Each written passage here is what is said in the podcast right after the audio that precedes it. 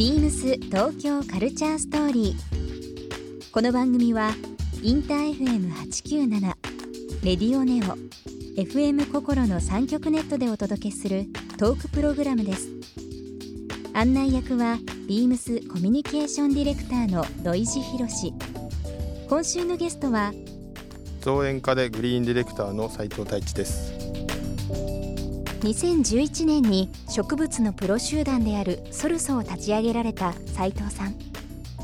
近年は有名建築家とのコラボレーションや話題の施設の多くを手掛けるなど幅広く活躍されています。そんな斉藤さんに人建築植物とのバランスを保つライフスタイルについてやこれからの夢についてなどさまざまなお話を伺います。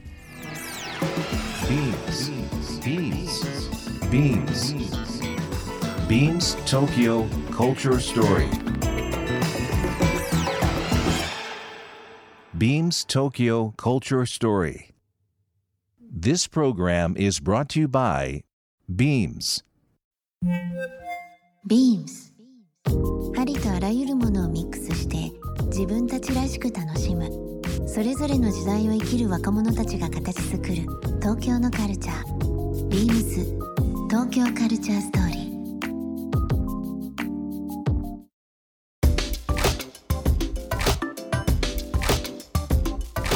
ビームスコミュニケーションディレクターの土井博です、えー、今週のゲストはですね、えー、造園家でグリーンディレクターの斉藤太一さんです。こんばんは。こんばんは。よろしくお願いします斉藤さんこうやってラジオに出られることってあんまりなくないですか？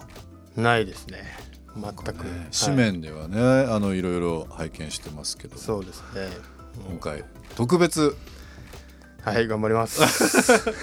お越しいただいているということで、はい、えーと、ゲストに来ていただいてます斉藤太一さんですけども皆さんソルソファームという言葉よく耳にされるかもしれませんけどもまあここもう数年でですね私たちの生活にもう欠かせないグリーン植栽というのをプロデュースされて、えー、もう長くされてますがそれのもう本当に第一人者という部分で、えー、名前が挙がります、えー、斉藤太一さんにお越しいただいております。斉藤さんあの僕すごいね大げさな話じゃないんですけど、はい、ここ10年近く、はい、正直な話ですよ、はい、斉藤さんがプロデュースするお店だったり、はい、そのいわゆる植栽とか、僕毎日生活のどっかで見てます本当ですか？っていうのは 以前住んでたのがですね、はい、川崎の宮前区というちょっとまあ住宅エリアにですね、はい、何年か住んでたんですけど、はい、その近くにソルソファームという、ね、斉藤さんの、はい、えー、手掛けられたショップといいますかね、まあアトリエというのもあれなんですけどももう丘全部というのを僕の勝手なイメージですけど、はい、えー、最近のグリーンブームの火付け役でもあるこの斉藤さんのまあ一つのショップというですかねあれもうショップという規模じゃないですもんね。そうですまあショップ、うん、そうですね、ね、観光農園みたいな。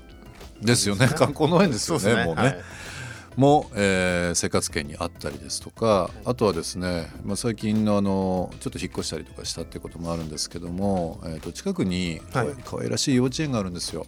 はいはいはいはいはい、えー、はい、そこがですね北欧風のですね、はい、ちょっとこうインテリアもそうですし統一感あるし、はい、で、まあ、引っ越した時からですねなんか可愛らしい幼稚園あって緑もおしゃれだなと思ったら、なんとそれも斉藤さんが手掛けられた だから僕毎日 頭の片隅というか行き帰りの中で斉藤さんの作品とか、はい、えー、プロデュースされたものを、前も今も見てるっていうね不思議な感じなんですけどね。今ご説明しましたけども、えー、ソルソファームあとは最近ですと、えー、もう南青山もうテレビもいろんな雑誌も取材も素晴らしい、えー、内容で出てますけども、えー、グリーンフラワーマーケットがあるソルソパークというのが、えー、あったりですとかあとはまあ西エリアですね神戸の北のエリアですね。はいえー、グリーンズファームというのをオープン、はい、えー、させられたりだとかもう東西さまざまなプロデュースをされている斉藤さん、えー、はい、1週間いろんなお話を伺っていきたいなと思います。斉藤さん僕お店でご挨拶させていただいたりだとかっていうこともあったんですけども、はい、こういうふうな形でちょっと2人でお話をゆっくりさせていただくのは初めてなんですよ。意外とそうですね。ちょっと緊張します。いやいやこっちですよただですねガチガチですよ。なんでですか？世の中を変えているとか世の中に対してこういろんなプロデュースをされてる人っていうのは本当に興味があってですね何かこういろんな学びをしてさせていただきたいなっていうふうに思ってますのでよろしくお願いします。ご紹介しましたその造園家あとはグリーンディレクターっていうので正しいんですかね？そうですね。斉藤さんご紹介するときにね、はい。もともといわゆる緑に興味を持ち始めたっていうのは、はい。い、つぐらいになるんですか、僕は15の時ですかね。あの小中学校3年卒業したぐらいですかね。ちょうど、はい、そのぐらいに親戚が園芸店やってて、はい。でそこのお手伝いで土運びですね。ほうほうほう。力仕事をちょっと手伝ってくれされてとたはい。いうことですか、はいお生まれはどちらになるんですか？あの育ちはあの岩手の小祝農場ってわかります、はいわかりますよ。農場があるんです、はい。広い農場があって牛がい。る、行ったことありますよ。あ本当ですか、はい。あの辺です、素晴らしいですね、はい、だいぶ広いところで育ちまして、えー花巻。そうですね、えーあの生まれは花巻。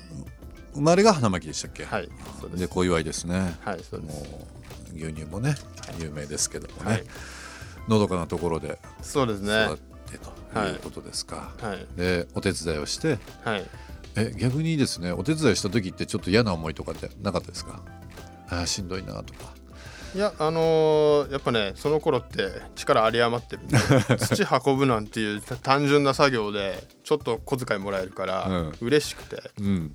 でめちゃくちゃは運んだんですよ。はい。そしたらなんかもう働きがいいから、うん。他もやってくれって言われてやりだすんですね、なるほど。はい。えー木こりとかもやりましたね。木こり？はい。結構地主さんで親戚が地主さんで山持ってて、でちょっと開拓したいからっていうので、あのもう15でチェーンソーを持ってすごいですね。20メートルぐらいの杉倒して皮剥いでログハウスの材料作ってとかそういう結構タフなことをやってましたね。それが15歳そうです。とか1516ぐらいですね。1516、はい。でそこからいわゆる独学ではい。ガーデナーを始められたということを伺ってるんですけども、やっぱり何かしらこう影響を受けたものっていうのはまあその環境生活環境もあったと思うんですけど何かあったんですか？なんかそうきっかけとして。ちょっとこういうの仕事にしてみたいなとか。はい、最初はま学んでみたいな。あなんか木こりのやってる中で雨の日にうん。木こりできないから、うん。あの園芸店の温室でうん。寄せ植えとか作るんですよ。ほで、まあ、遊びですよね。う、うん、でやってるうちにこう、まあ、お客さんがついてきてハマってくるんですけど。なるほど。まあ一番やっぱりきっかけになったのは建築なんですよね。建築ですか？はい。園芸を学んで独学で園芸を学んでいくって、まあ、うん。本読むぐらいしかないですね。うん。で本をいろんな本探してて、ええ。で新しくあの家の近所にええ。大きいあの本屋さんができたんですよ。はい。でそこに行ったらあの迷わず園芸の方行くじゃないですか、その途中に建築っていうコーナーがあったんですよ。うはい。で建築って僕あんな小岩農場で育ってるんで、うん。建築っていう、ま、概念がないんです家？ランドスケープといったらやっぱりその大地だったり山だったりっていう環境ですもんね。そうですね。で建築物っていうのはもう家であの切妻屋根ってこういう雪、はい。あのはい。東北は雪降るんで雪がこう落ちるようなってるちるような形の、うん。あれ以外ちょっとイメージがなくて、あまり見ないかもしれないですよはい。ね。でうん。建築というコーナーがあって、うん。なんじゃそれ、うん。でパッて撮ったのが、まあ、コルビジェだったり、はい。フランク・ロイド・ライトだったりしたんですよ。なるほど。でもうめちゃくちゃ感動して。かっこいいと。そう。うん。建築ってなんだ、うん。でそっからドハマりして。なるほど。でいパッと1枚1冊取った手に取った本がフランク・ロイド・ライトの「落水槽」っていう、あのアメリカのピッツバーグの森の中に素晴らしいですよね。はいうんでもうそれをもう見見た時にもう稲妻のようにもう本当に何て背骨がスッて抜けたっていうかもう本当に感動したんですよ。なるほど。はいだからそのグリーンだけの一本というのもあれですけど、その道だけじゃなくて、はい。並走して建築というのに興味を持って、はい。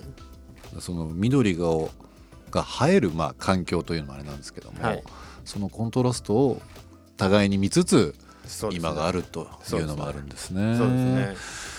あのまあ、先ほどお話ししましたけど僕の生活の中でソルソの斉藤さんというのがですね、はい、もう毎日のようにあの登場してくるんですけどプレーオープンという形で12月ぐらいから、はい、またこうリニューアルしてますけどジャイルという、えー、場所はありますがそちらの4階のスペースというのが大幅に変わりまして建築家の種剛さんという方が内装、はい、されてるんですがそこにも斉藤さんのコラボという形で出てきてですね、うん、ここもだという部分で 昨日もねちょうど友人と言ってたんですけどもやはり今その建築というキーワード出ましたが、はい、やはりそう斉藤さんの世界観っていうのはその都会にも馴染むし、はい、まあ、私たちの生活の中のこのまあユーザーとしてっていうのも変ですけど、まあ、僕もよくあの買わせていただいてると。この間も買ったんですよ。あのベランダに今、はい頑張って育ててる家あるんですけども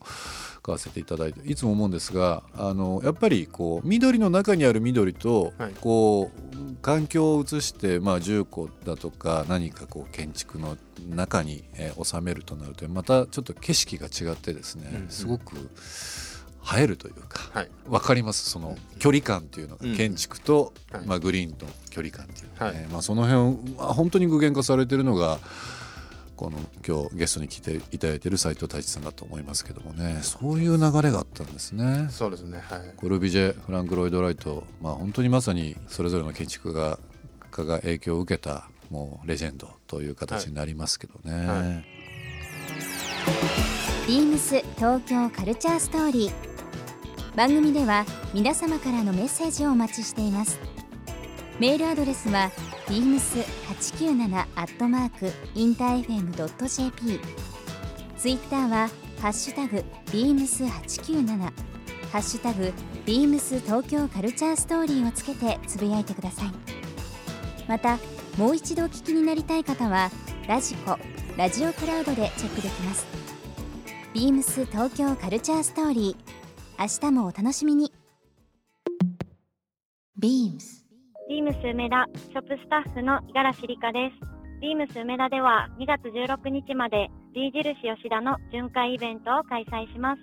通常展開のない B 印吉田外観山限定アイテムの東京スタンダードとグローバルスタンダードの2つのラインを中心にバッグやウォレット、キーケース等を販売します。ぜひご来店ください。ビームス東京カルチャーストーリー。Beams Tokyo Culture Story This program was brought to you by Beams.